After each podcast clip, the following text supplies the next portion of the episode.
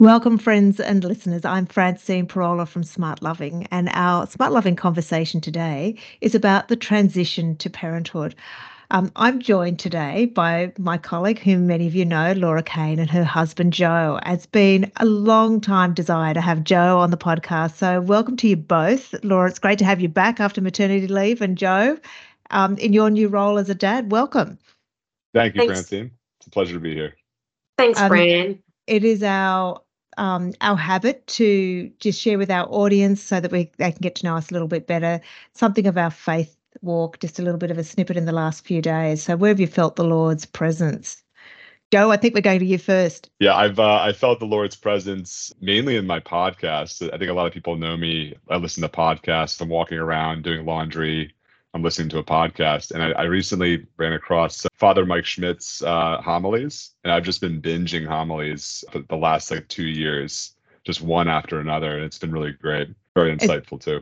It's it's great when you get you come in after they've been doing it for a while, and you've got that backlog, and uh, even though it's obviously not from the most necessarily the day of the the gospel, it's just diving deep into scripture and he's good too. I like Father Mike. What about you, yeah. Laura? What are you doing? Well, I felt the Lord's presence in a very weird, strange way after we gave birth to Jason. We made the birth announcement and we got loads of gifts. And we had a really freaky gift because my brother gave us a gift that was really meaningful without even realizing it. We were watching a series where uh, they were talking about cannolis. And so Joe had said, before we give birth, we should really go on a date night as our last, you know, as a couple without kids. And I said, look, oh, I don't want to go to a dinner or a long lunch, but I've really want to try a cannoli because I've never tr- tried one before. so we we said we were going to go to a cafe and try some. Never did. And then after we gave birth to Jason, lo and behold, a cake box arrives. We open it up and it's all these cannolis. And I said, "Who mm. is that from?" Because we hadn't shared this with anybody. And it was from my brother James and his wife Emily. So we called them up and we are like, why did you send us that? Did we tell you the story about that we were going to go on a date night and have cannoli and we never did? And my brother was like, no, we, I just thought, oh, that's a nice thing to send. And it just gave us goosebumps, didn't it, Joe, that mm we were going to do that. We never got around to it. It was like the Lord just saying, You've had your son now, and just the icing on the cake. Here's some cannoli. some cannolis. And tell us, were they good cannoli? oh, they're amazing. And it was just, yeah. it but it was really that, you know, you just have those spiritual mm. moments where you're like, that's the Holy Spirit speaking to us through our loved ones. Yeah, they're God moments, aren't they? They're really memorable.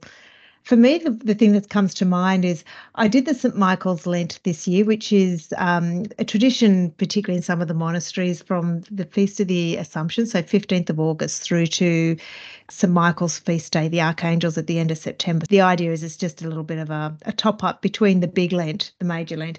And I was just praying for one of our sons' vocational discernment. I just really felt the Lord asking me to focus in on his discernment and um, so I completed that, and he's just announced his engagement. So there you go. Um, I feel like that was part of just supporting him in his journey and his story as well. And again, just the Lord guiding me there. So wow, there's big news all around. Yes. We might get into our topic. As many of our listeners would know who are parents, that it's a big adjustment. There's going from just the two of you with a life that you're able to sort of set up and organize according to your own sort of plans and preferences. And suddenly it's upended with this little dependent person who doesn't sleep and doesn't eat on schedule and poops and makes a mess and totally turns your heart inside out.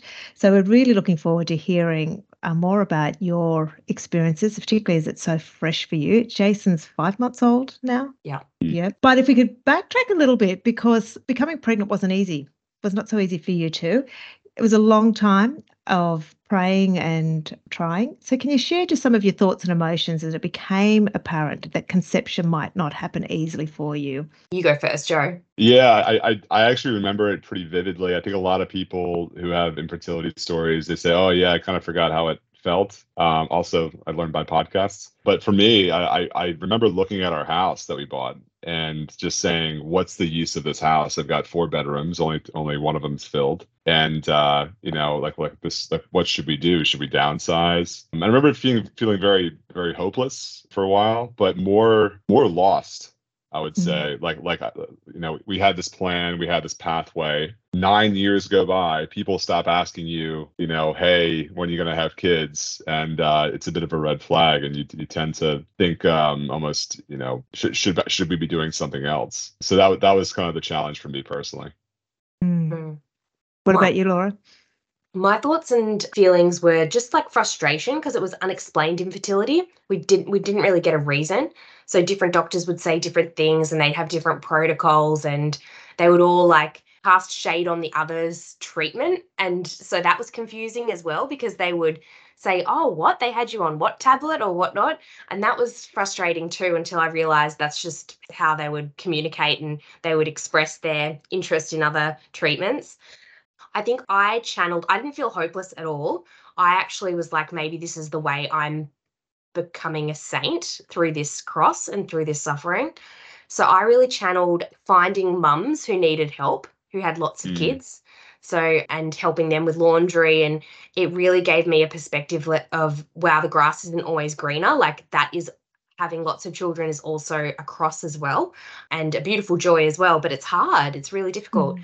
So I got a bit of comfort in that. And we also loved sponsoring engaged couples because we have lots of time and energy and disposable income too. So I was seeing both, I was having mixed emotions about it. I was like, take advantage of this time, but also the feelings of frustration of why isn't something quite normal? Why isn't it happening for us? Mm. And I mean, a lot of couples will testify, and in fact, a lot of couples break up uh, over the stress that infertility can put on a relationship as you each try to cope with it and process it sometimes at different paces and in different ways. Um, what was what what could you kind of observe or share with our listeners or advice around how you coped with that kind of impact and the stress on your relationship? I you want to that, Laura? Yeah, Joe's pointing at me. Look, thank you to you, Fran and Byron, because I think doing the Smart Loving Engage course helped us a lot, wouldn't you say, Joe, in terms of being able to voice our frustrations and you know, for instance, when you're going through fertility treatments, the fertility drugs can make you as the woman really moody because you're being mm-hmm. pumped up with hormones and things like that. So, you know, I would just say to Joe, I'm feeling really cranky right now. You know, please, if I'm mean to you, understand it's coming from, you know, I'm all out of balance hormonally. I felt closer to you, Joe. I don't know if you felt we were in it together in in that struggle and we had all those great relationship tools that I think really helped it was you, do you want to talk about like the whole timing of you know that was quite stressful in our relationship did you want to speak to that not in detail laura no. Yeah. uh, no i mean there was there was a lot of timing um i mean you have to you know take pills inject take your vitamins avoid gluten or whatever the latest you know diet fad was of the day and and the, the days would change so like you'd have to get your calendar out and literally set reminders and buy like you know smartwatches to remember like how to you know, monitor all this stuff. So it was it was a, another level of timing and organization and planning on top of two full-time jobs dealing with covid managing a an undisciplined puppy during covid like all this stuff right? So but from that perspective it, it was it was really just about adhering to the plan and having mm-hmm. faith. So you here's the plan adhere to the plan didn't work this month. There's always another month. There's always another month, and we just kind of kept it up for about nine years, yeah. and then we eventually got it. So yeah. And there can be well-meaning comments that can end up being insensitive. I I recall we were we were at the opposite end of the spectrum. We were hyper fertile, and yes. it, getting pregnant came very easily to us. In fact, if we took our eye off the ball on the natural family planning for a minute, we seemed to conceive and I remember sort of talking about it and almost sort of whinging in a in a humorous sort of way to an, a friend, a couple who had been unable to have children. They'd actually adopted four disabled children, three of them with Down syndrome, and just them their immediate response was, "Oh, what a blessing!" Like we were kind of saying, "Oh, poor us," you know, we've got to be so diligent, and just we we were so convicted by their response, how gracious they were, but also how pathetically insensitive we were how how did you cope with that? With those sorts of comments, well-meaning, but just like so disconnected from your experience. I have a quite a thick skin because I know that people aren't intending to be cruel. And I often put my foot in my mouth, quick to talk and talk too much and say something and then, oh, what was I thinking? That person's struggling with this and I've, you know, probably upset them.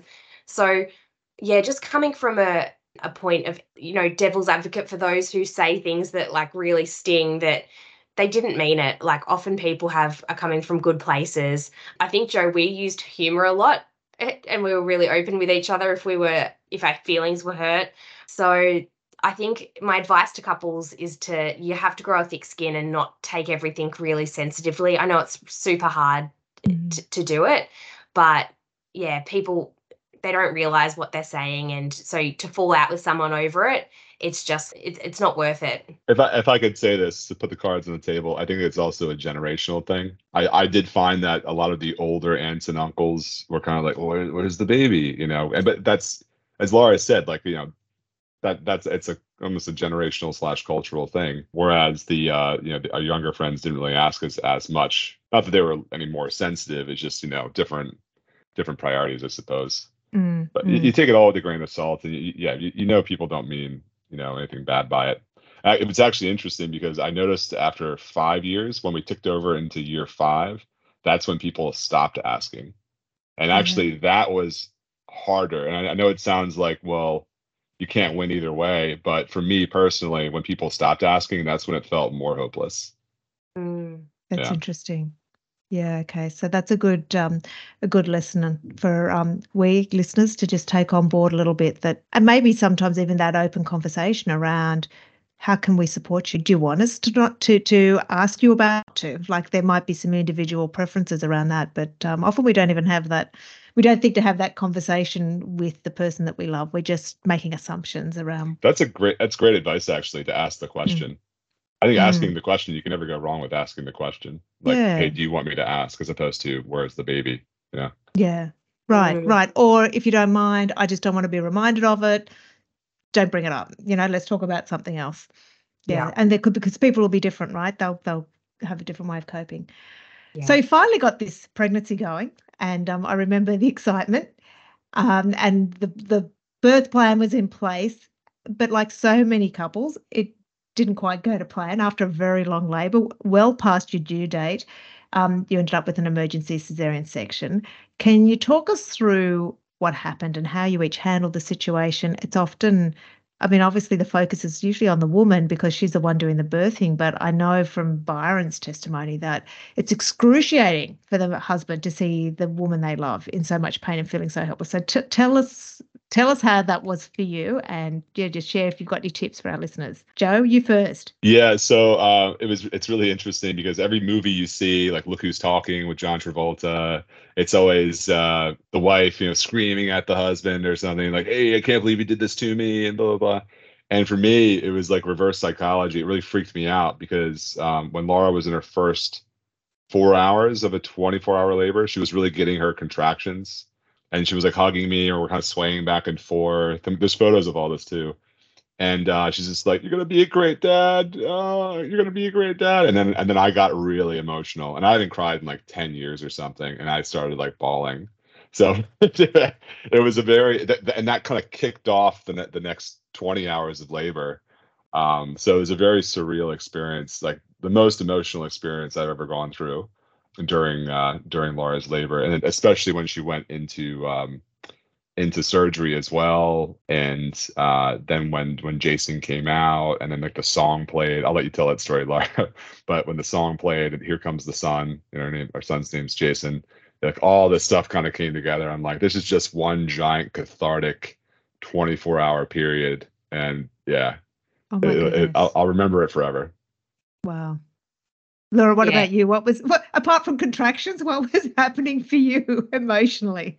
Well, I had a real roller coaster experience. The first thing that I did was a huge mistake was um, the day before I started to get contractions and I thought they were pretty serious. so I call up the midwife and I said, I think I need to come into the hospital. Like these are getting really painful. And she goes, Laura, if you are speaking to me on the phone, you've got ages to go. You don't need to come in. And I'm thinking in my head, oh my gosh, my midwife doesn't know what she's talking about. I'm about to pop out a baby. And she was so right. I was way, I, I knew what she meant later on when I got real serious contractions. But I started to, instead of resting like she said, I was timing them all day the day before. So then I went into 24 hours without sleeping into a 24 hour labor. By the end of it, I was so sleep deprived and getting and, and just exhausted that it ended up Jason got stuck and then it was an emergency C section. So I was trying to do it without any um, pain relief, just the gas. And at first, they put me into the the bath. I was going to try to have a water birth, and it was really hot, and my eyes were closed. And I was just trying to go into like a zone. My mind started to go into really weird places. Like I thought at one stage, I was like, I'm I'm trapped. I'm in pain. I'm in this because I got trapped underneath the taps and because my eyes were closed i couldn't get out. I don't know it was just i was i was losing the plot and i felt like i was in hell. I was like i'm in pain i can't escape this and I, then i was like thinking to myself laura stop you're going down a really bad mental track. Start saying you you know angel of god um, prayer your guardian angel and then luckily the midwife said that she couldn't get the, um, the sensors to hear Jason's heartbeat. So she's like, I'm going to have to get you out of the bath, which was the best thing because I had to open my eyes. They turned on the lights and I just was like, stop going down a bad train of thought. You weren't in hell. it was you were just in a hot bath. You're okay. Just breathe the gas, you'll cope with the pain. And then from then on, I was just going through mental, every contraction, I would find a little different mental game to play with myself. So one of the contractions, Joe was massaging one of my shoulders, the midwife was massaging the other shoulder. And I was just, I was singing, row, row, row your boat. And I was uh-huh. imagining that they were rowing. And I was like, I'm going to row this baby out of me. And every contraction, I would come up with some weird mental game like that to get through it. So, yeah, it was a crazy mental journey for me, a spiritual experience. And then towards the end of the 24 hours, um, Trish Anderson, a beautiful parishioner I knew from St. Agatha's Parish, had given me a St. Gerard prayer book. And St. Gerard is the saint of um, pregnant mothers. And so I asked for that um, prayer book and I quickly opened up to a prayer for labouring mothers and was praying that. So I went from thinking I was in hell when I was in the bath to then um, asking St. Gerard to intercede for me. That was the spiritual ups and downs of yeah. a crazy 24 hours. Mm. And I was praying that Laura would uh, get the epidural, and then she did. And my prayers were answered. And uh, then the next thing you know, we're we're eating a Porto, and uh, Laura can't feel anything. It was great the um it, it is such a, a, a difficult thing that I know Byron and I we weren't always on the same page with the birth plan and he was he was very much an interventionist type of model and I was shooting for the full natural thing and uh it, it's it's you're under so much stress and it's happening real time so it's not like you could say time out we need to talk about this. It's like yeah. no no the decision's got to be made.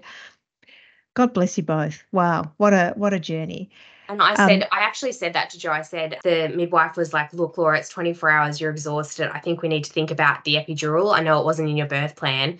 So I said to Joe, look, you're the spiritual director of the family. Should I get an epidural? And he, Joe said, please, Laura, get the epidural. I said, okay, I'll do it. And it was it was the right thing to do in the end. I just it gave me time to rest, to eat mm-hmm. something. I'd completely been sick, so I had no energy left. All the contents of my stomach was you know had been ejected. Mm-hmm. so it was the right thing to do in the end. And i just had to had to trust joe in that moment that he's my husband and he wants what's best for me. And so does the midwife. But it was hard to let go of control. Yeah. And especially when you've spent nine years having to be completely on the ball with everything. So to then be it's so much out of control is um, very emotionally challenging as well um, that's so powerful. Thank you. We might just take a quick break and then we'll be back to go a little bit deeper. Smart Loving Fertility. There's a smarter way to manage your fertility, one that works with your body, your marriage, and your faith. Smart Loving Fertility is an online course based on the symptothermal method.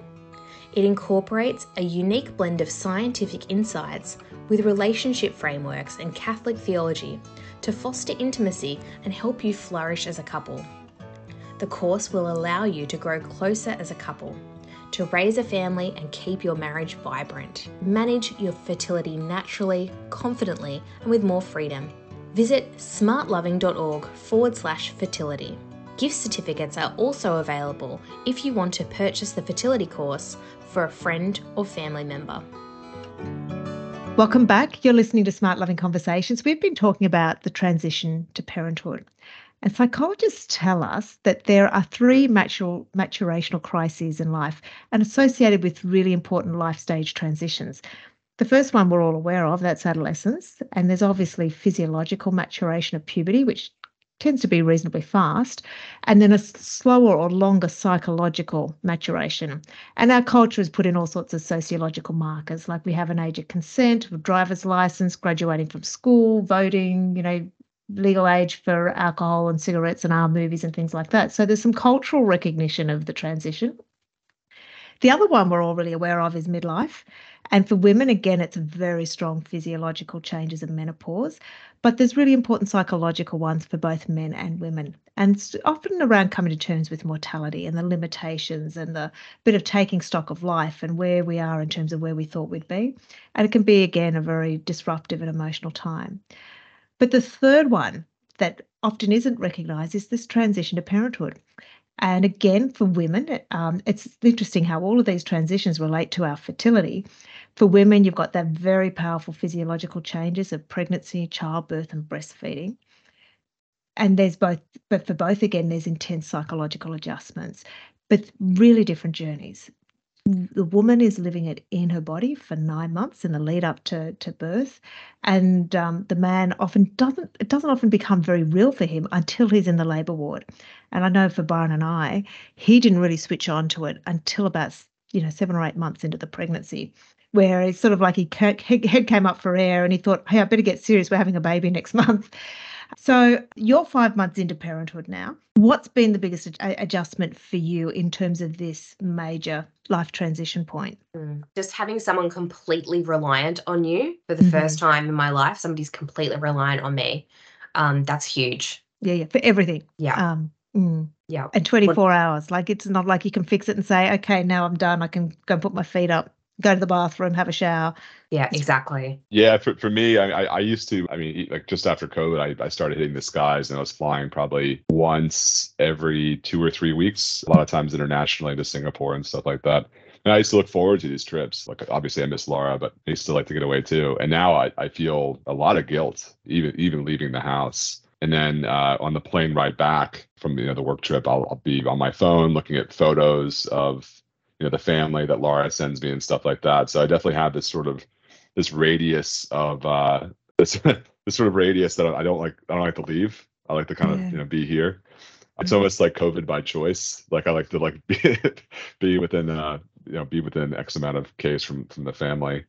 So that's changed a bit in terms of you know wanting to be home more. Mm. And when uh, they're so little, they are changing, developing so quickly. I know because Byron did a lot of travel as well mm. throughout our our marriage, and he would come back sometimes after being away for four days, and the child would even look different. Like he'd say, yeah. "He's put on weight, like he's chubbier in the face," or "or she wasn't crawling when I left," and the changes can be quite dramatic when you're away for a few days. Yeah, definitely. I mean, like this kid will grow, you know, more hair. He'll Mm-hmm. He'll even do things differently too. Like there was uh, something that happened where I, I went to Singapore, uh, and you would put your hand in front of him, and he wouldn't necessarily grab your hand, and then it came back, and then all of a sudden he's grabbing fingers. I'm like, this is he's like mm-hmm. you know mm. self-aware. he's he's growing more and more, you know, uh, both physically and mentally. Uh, so you kind of don't want to miss anything, right? So I think that's that that was probably the biggest change for me. I was just thinking our daughter Kiara, she downloaded, she's got some app she uses that gives you like week by week the dis- different developmental stages of the child. And I'm always amazed where she'll say, Oh, you know, Rosalina, she's a bit grumpy. She's learning how to categorize this week. and it'd be like, okay, all right. So you've got a kind of an explanation for why they're feeling a bit, you know, just grumpy or, you know, not quite themselves or, oh, she's you know she's doing she's growing teeth or she's got this happening or there's some neurological development phase happening um, i must find out what that app is and i'll pop it into the show notes for our listeners what about your relationship there's a big adjustment it's not just learning how to be parents to jason it's also learning how to be a husband and wife as a mum and a dad, which is a different way of it's re- recast your own relationship. Can you tell us a little bit about how that's been and, and how you're adjusting? Go, Can Joe. I go first? Yes, do. I even with all the sleepless nights and even with all like you know the runny noses and stuff, it's still better than third trimester pregnancy. That Right. was the that was by far the hardest. That was when emotions were the highest. You know, a little snappy here and there. Mobility was was im- impacted, which is a big deal for Laura. Laura needs to needs to move around and stuff. So from that perspective, I mean that that was the, the worst. so this is it- it's actually a lot easier. it's a lot easier as long as you can manage your schedule, as long as you can plan things and, and even plan a block of free time. That seems to be the trick for us. Mm, Yeah. mm. And how's our relationship changed, Joe? I feel like, as well as my romantic partner, it's almost like you're my teammate in Jason. You know, our project is Jason, and it's like, have you got the bottles? Like, it's a lot of data upload and checking. Whereas before we had 10 years of just romance, if that makes sense. Like Mhm. we we've never had to be so it's a it's a continued project that doesn't stop. Yeah, yeah, it's a bit of that. I, I have I have noticed that Laura and I, I mean, so Laura and I used to be we would we we would work together but work separately on a pro like, like if we had a pile of laundry, we wouldn't fold it together as an assembly line. She'd grab her pile, I'd do my pile. An Excel spreadsheet, taxes, whatever the thing was, we'd have to divide and conquer. That's why we worked, right? Because we're both kind of type A. And I noticed that there was a stage where we both started like working as an assembly line, like with the sterilization of the bottles, like it was like two bartenders behind a bar just like making drinks you know in, in coordination and i'm like this is interesting like we're we're physically working together more because we have to mm-hmm. because if we Yeah. don't then think then stuff doesn't get done in between the naps mm, that's good. That's good. And what about your relationship with your parents and siblings?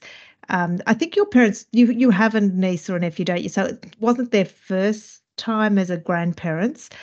How's that transition gone? Have you been able to negotiate that? With, Yeah, you know, without too much trouble.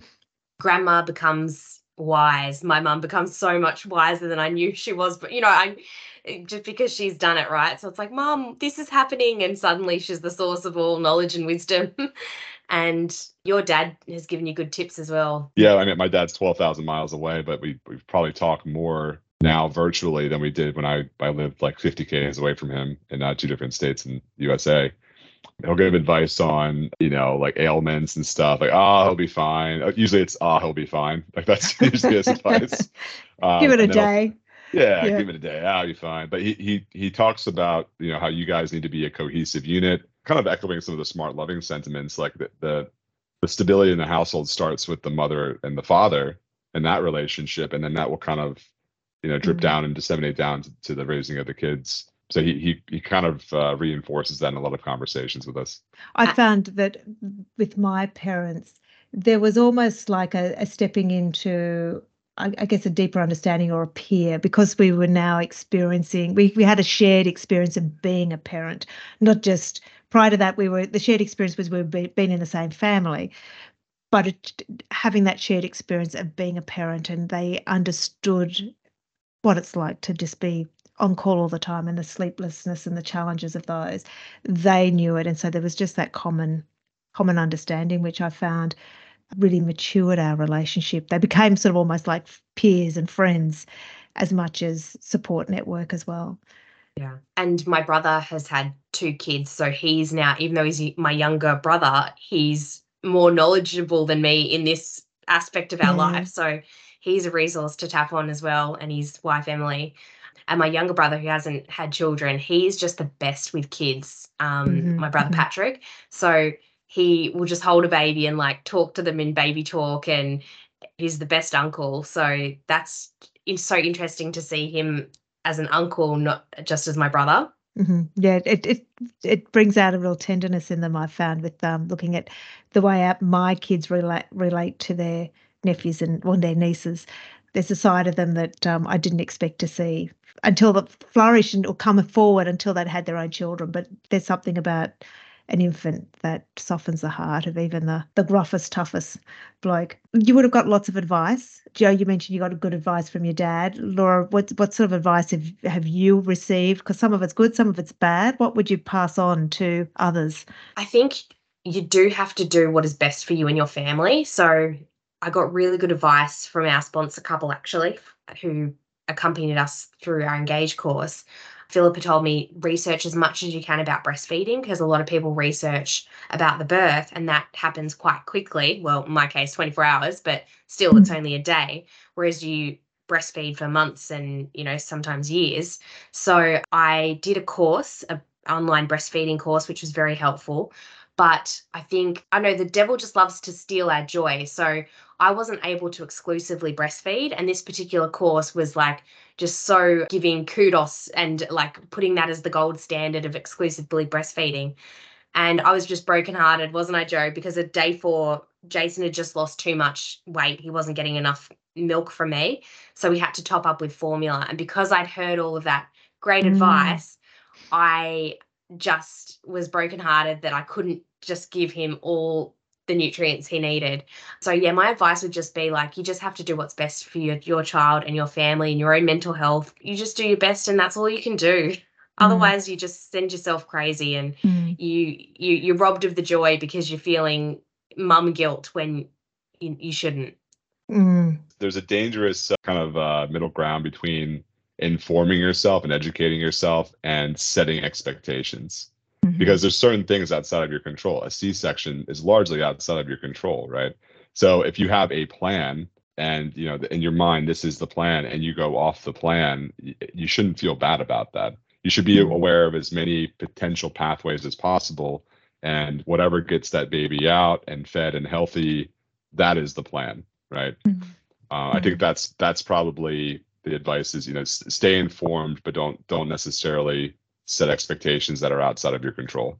And I don't know about you, but I've found, and I'm probably guilty of this a bit myself, is that as women, we become a bit like battle veterans, where our birth experiences become the things that we talk about as if we, um, and there's an adherence, and it's almost a religious conviction around the right way to do birth and the right way to breastfeed and the right way to raise your children. And we become can become quite insistent and dictatorial towards others and our friends and it can put really put friendships under stress. So it's good for me to hear your experiences around well we wanted to do it this way but we couldn't. We had to we had to make some adjustments and just to have that sensitivity as you know with friends and colleagues. I must admit i'm often biting my tongue with um, my grandchildren and and you know our daughter and son-in-law reminding myself they've got to make they've got to do it their own way and it's it's may not be inferior to the way that i would do it. I mean it's hard it's hard for me to accept that but you know that that's the reality. It's it's you only you as a couple have that insight into all the nuances and things that you have to um, weigh up and make judgments on. Yes absolutely. Look, we might just take a quick break there, listeners, um, and we're going to be back again soon to continue this conversation. Smart loving newlywed. If you are recently married, one of the most important things you can do for your marriage in its first year is to establish a habit of regular couple time. Smart Loving Newlywed is designed to help you do this. The content is drawn from Smart Loving's acclaimed relationship courses, which are used by thousands of couples. They explore timeless themes and are full of practical strategies. We want to help you establish simple lifestyle habits that will nourish your intimacy and protect your relationship from decay. Once a month, you will get an email in your inbox exploring the topic and detailing an activity for you to do as a couple. This includes some individual reflection questions, instructions for sharing together, and something to do during the week. Schedule a regular date night with your spouse where you can explore the topic together over dinner or a glass of wine. Visit smartloving.org forward slash newlywed to enrol today. Hi there friends, this is Smart Loving Conversations and it's time for Q&A. We get questions every day from wives, husbands and couples and sometimes clergy from around the world. And today we have a question from Lawrence from Canberra and he says, "How do I handle the situation of my partner who thinks I don't cherish her because she thinks I don't subscribe to her ideas most of the time?" Laura, what, what's your reaction? What would you advise Lawrence? Yeah, good question, Lawrence. So your partner, she's not feeling cherished by you because you're not subscribing to her ideas. I guess my maybe I'll just give an example from our own marriage in in case it helps Lawrence. So we use a tool, smart loving tool called values based decision making. And when we were engaged, we had a bit of a disagreement over I wanted a gelato cart after our wedding mass. And Joe was against it because when we planned the wedding and, you know, got the Excel spreadsheet and got the costings and budget for the wedding, a gelato cart wasn't on that original list. It was kind of a, an afterthought closer to the day. So, anyway, we were going back and forth about um, should we have the gelato cart or not. I said, look, let's get the smart loving uh, workbooks and just figure out, use the value based decision making tool about this. I wasn't feeling cherished by Joe because I really wanted this, you know, for, for our big day. So I said, "Well, Joe, what's your value behind saying no to me that I can't we can't have this gelato cart?" And Joe was like, "Well, we've got a budget and I feel um, you know, it was $500 we didn't expect to spend and my value is wanting us to go into marriage uh, debt free so that we can, you know, get a house and get on with our life and and not be in a huge amount of debt." And so I said to Joe, "Well, oh, I really think that's a beautiful value behind the decision to say no to the job. If you're saying no to me because of that value, I see your point of view and thank you for thinking about our financial security. And then Joe said to me, Well, what's your value behind wanting a gelato cart? Aren't we paying for everybody to go to dinner afterwards at the reception, you know, feeding them there? And I said, Yeah, well, you know, we've got kids from the youth group and I'm the youth minister and my family's Irish and English and you know Irish hospitality is a big deal to me and so everybody who's come to our wedding and prayed for us and watched us get married and participated in our sacrament of marriage, I want to offer them a bit of hospitality, a bit of a sugar and a gelato. I think that's a really nice thing. And Joe said, Look, I think that's a beautiful value, and a, been a recipient of that Irish hospitality. And so I felt heard then, right? By mm-hmm. Joe saying that. So, anyway, long story short, I said, okay, if I can show to you, Joe, that I've saved $500 from, you know, you got a quote for $2,000 for the flowers. If I can get the flowers for $1,500, could I swap that 500 bucks for a gelato cart to honor my value? And Joe was like, yes, absolutely. So that was an example, you know, we were just butting heads over gelato cart. Yes, no, yes, no, I want it. No, I don't want it, blah, blah, blah. But once we got to the value behind the decision, mm. I felt cherished and Joe felt cherished. So mm. I tell that story and hope Lawrence can hear it. Perhaps your wife is wanting things and you guys aren't talking to the underlying values of those ideas that she's subscribing mm. to or that you're not subscribing to her ideas. So that's my story in the hope it helps mm. Lawrence. Great story. I haven't heard that one before. I love the idea of gelato after church. That sounds we should have that every Sunday. Forget the sausage sizzle. Let's have a gelato cart. Absolutely. Joe, do you have anything you want to add to that story or any other advice for Lawrence around, I guess, reaching out when there's that difference of understanding or a breakdown of communication? No, it's, it's that's a good example. I mean, essentially, it's about listening to each other and understanding that the the meaning behind people people's preferences and their reactions to things. Mm. You know, if uh, if she feels criticized or dismissed because of you not wanting to go down her pathway or ideas, um, you know, there should be a good reason for it. It should, and you should also take in, I guess, her her preferences around those ideas outside of the face value. Mm-hmm.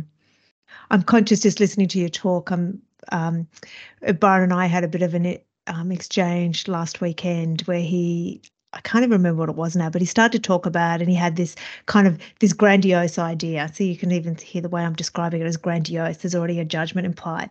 And I came in with a little bit around, well, when are you going to have time to do that? Like, and and I just saw him deflate.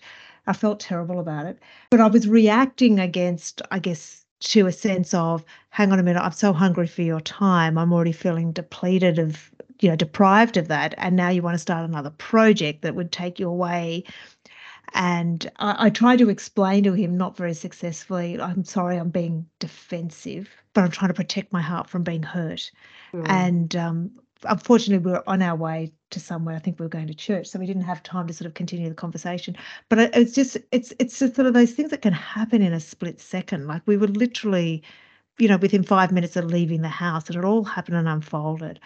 And i kind of think that sometimes you know, even after 35 years of marriage, we're still learning how to check those initial kind of reactive responses that are kind of impulsive and without just a lot of thought, and learning how to repair after them or, or backtrack and, and explore it and come back and make the apology and um, try to do that, reaching out to the other's world to understand, well, how is the perspective from of this? I'm hearing it this way, but you're experiencing it in a very different way, or you're seeing something very different to what I'm what I'm interpreting from what you're saying. Yeah. Um, and I guess that at um, it, it takes time. It takes a, a, a willing heart to always be prepared to apologize and to do those repair attempts and things like that. So Lawrence, I hope I hope those thoughts are helpful to you. If you're one of our listeners, if you've got questions or even comments to add for Lawrence, you can um, jump onto smartloving.org slash conversations and find this link and you can add your advice for Lawrence there as well. Before we sign off, as we always do, we'd like to share a blessing uh, with you, our listeners. For me, I've got a little bit of an interesting one. I've just finished listening to a podcast called The Exorcist Files. It's by iHeartMedia. It's professionally produced. Uh, it's it's a little bit like listening to a horror story in a way. So don't listen to it just before you go to sleep. But it's based on Father Carlos Martins, an American exorcist, and his case studies. And he intercepts all the way through it and explains what's going on. Really good listen. Um, it's quite engaging, professionally produced with actors and things like that. They re re sort of they make like an audio play. So I can recommend that one if if you're curious about the whole business of spiritual warfare and what the church teaches, that's a really engaging way to listen to it. And I think even people who are not Catholics or are not practicing their faith could listen to that quite easily. It's not it's not a heavy lecture or you know theological study. What about you. Laura? Do you want to go next? Mm, yes, please. My bless you is as we're coming up to the season of Advent. It's a children's Christmas book and it's called A Small Miracle by Peter Collington. So it's a, actually a wordless storybook. So it's got 96 pictures, and in the story, the wooden figurines in a Christmas crate come to life to save a poor old woman. So it's a narrative about divine intervention and the images rate the consequence of either ignoring or heeding the plight of others. So mm-hmm. yeah it's just an interesting concept like it's a book a picture book with no words and just tells the story through the images. What a great one for you know young children before they're able to read like they can still really enter into that. I'll have to pick that one up for my grandchildren. Joe do you have a blessing for our listeners? I guess the blessing would be the bless you would be uh yeah father mike Schmitz' homilies on uh ah. on repeat and, yeah. down, and if you get before you hop on a plane, download like 15 of them and just blast through because you'll uh, yeah. uh, you'll land in a better in a better position. Mm. Tell about mm. the one that impacted you, the one on anxiety. Oh yeah, I, I think um, one of the things that kind of hit me was I want to say it was around when Jason was month four, and he was becoming a bit, as I say, self-aware. Like he was becoming less of a little pudgy little ball of whatever, and he was he was becoming a person. And um, uh, he already was a person, but I know what you mean. I know what you mean. You know what I mean. He starts he's to a bit more interactive, I should say. He's yeah, interactive. I know yeah. what you mean. I felt a little, uh, you know, with work and with with you know Jason getting sick sometimes, and you know everything. I felt a little overwhelmed, and I, I listened to um, uh, Father Mike Schmitz talking about uh, Saint Paul and um, having it says having no anxiety at all. And this was when Saint Paul was in uh, was in prison he was actually in prison and he was talking he was just saying you know essentially be grateful for what you have. Gratitude is the um, is the counter to anxiety. So d- don't think about what if think about what is.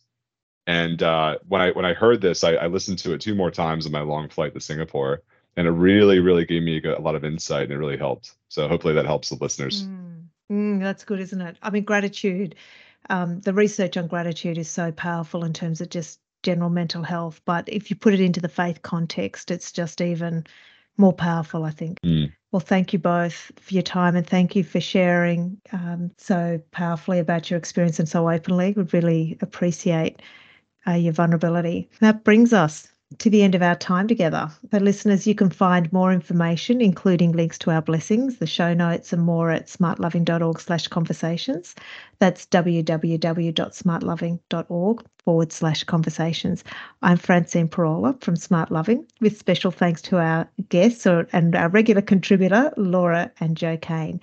We pray that you listeners will be blessed in your walk with the Lord today, and we lift you up and all your intentions to our patron saints, Our Lady Undoer of Knots. Pray for us, and St. John Paul II, pray for us. This is Smart Loving Conversations. Goodbye.